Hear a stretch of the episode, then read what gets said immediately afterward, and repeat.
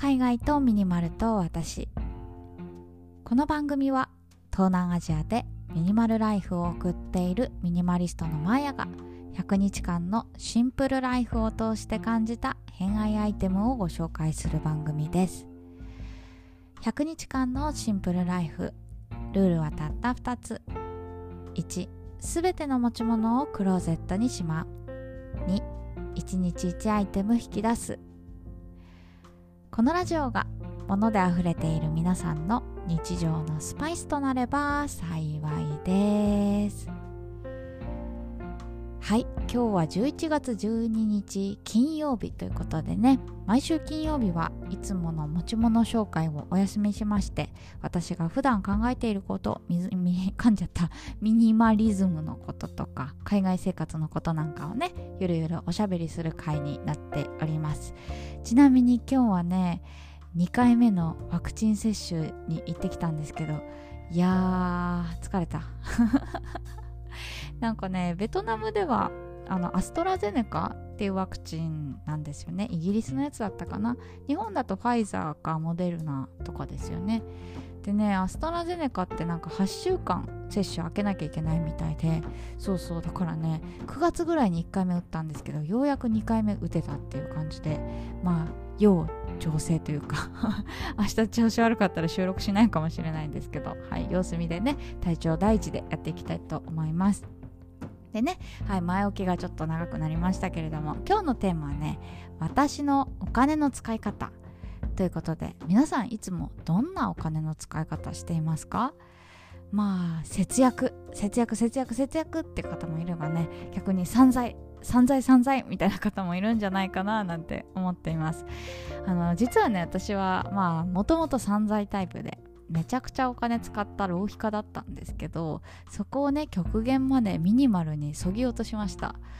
でねここ最近はねまたちょっとお金の使い方がアップデートされてるなーなんてふと思ったので今日はそんな話をしたいなと思います。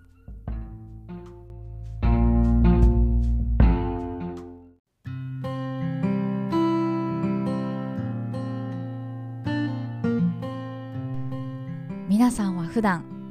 どんな風にお金を使っていますか？あのぜひね胸に手を当ててっていうんですか？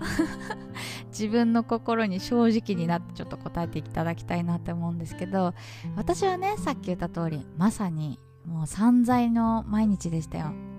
であの20代前半かな特にひどかったのは、まあ、正確に言うと大学生の頃かな。大学生の頃にアルバイトを始めて自分でお金を稼ぐみたいなことに慣れ始めた時で大学生ってお酒が飲めるようになっていろんな人と交流するために遊んだりするじゃないですか。でね本当にお金使っては働いてお金使っては働いての繰り返しだったんですね。で、まあ、社会人になってね身が引き締まるかと思ったらそんなことは一切なく。逆にね社会人1年目から3年目ぐらい20代前半の時は結構ね私見えっ張りな性格だったなっていうふうに思ってます。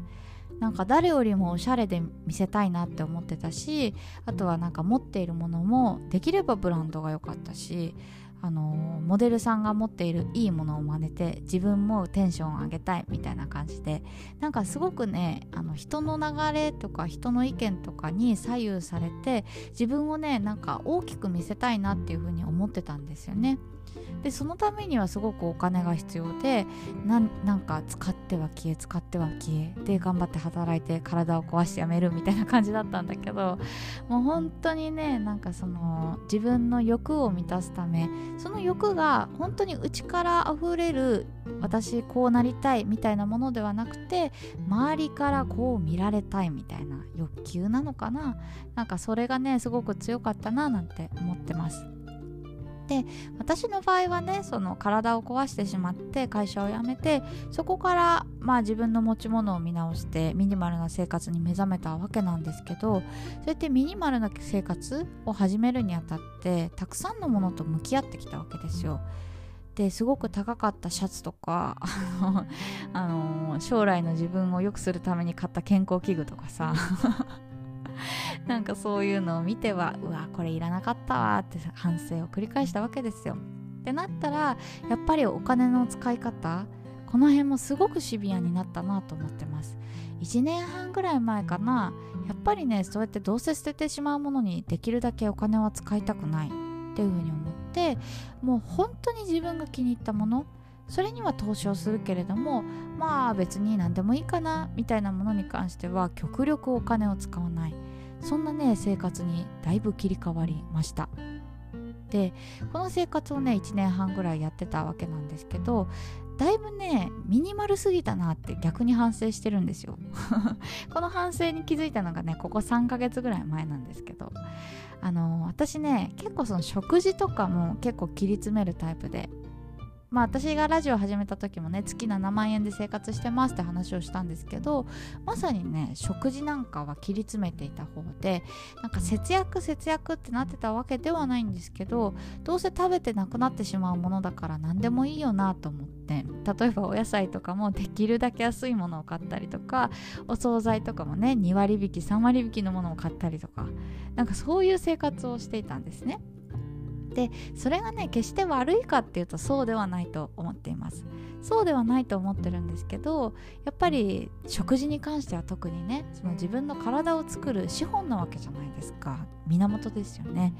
それをわざわざケチケチしてあの暮らしていって私は豊かなんだろうかみたいな。それをねこの3ヶ月前ぐらいにふと気づきました。で、まあ、私はねちょうど今筋トレをしていて、まあ、食事を見直したそんなタイミングだったんですけどやっぱりその食事私今まで消えてなくなってしまうものって思っていたけれども体を作る大切な役割だからこそもうちょっとお金を使おうかなって思い始めて。なんかついついね無駄だ無駄だってどんどんミニマルな生活になりすぎていたんですけど最近はね結構バランスを見てあの使うべきところは使う食事とかね自分の好きなこととか自分の人生を豊かにしそうだなって思うものには使ってそれ以外のものは今まで通りミニマルという生活をしています。でねあともう一つ私最近ねあの掲げているお金の使い方のスローガンがあるんですけど。それがね友達経済圏で行きたいなって思ってるんですよ。友達経済圏、まあ、何かっていうとその友達にお金が自分のお金がね回るようなそんなお金の使い方がしたいなっていうふうに思っています。まあ友達にお金を使うっていうとさすごくなんだろうな語弊があるというか ちょっとねんって思う人もいると思うんですけど私これはねベトナムに来てすごく学びました。まあ、それまではね東京に住んでいてこう消費活動例えば髪を切るとかマッサージを受けるとかなんかそういうサービスとかも全部さなんか例えばインスタを見て良さげな美容師さんを探して行くみたいな生活をしていたんですけれどもベトナムで生活をしてみたらねすごくそういうサービス業をしている人と知り合えるんですよ。っていうか、まあ、日本人のコミュニティっていうのがすごい狭いんであの実は知り合った人は美容師さんだったとか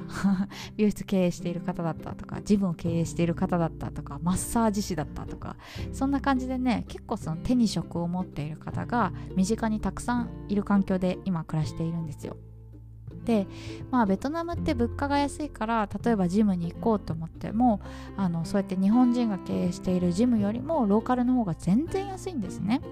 とか美容室もそうだね。美容室とかもやっぱ日本人の美容室よりもローカルのベトナム人がやっている美容室の方が多分7分の1ぐらいでねカットできたりするんですけどでもそうやってせっかくお金を自分のね稼いだお金を使うんだったらあのその知らない人というか まあ結局お金を使うことはさ社会を回すからいいことなんですけれどもせっかくお金を使うんだったら自分の周りの人自分の知っている人を豊かにするようなそんなお金の使い方ができる人間になりたいなっていうふうに思っています。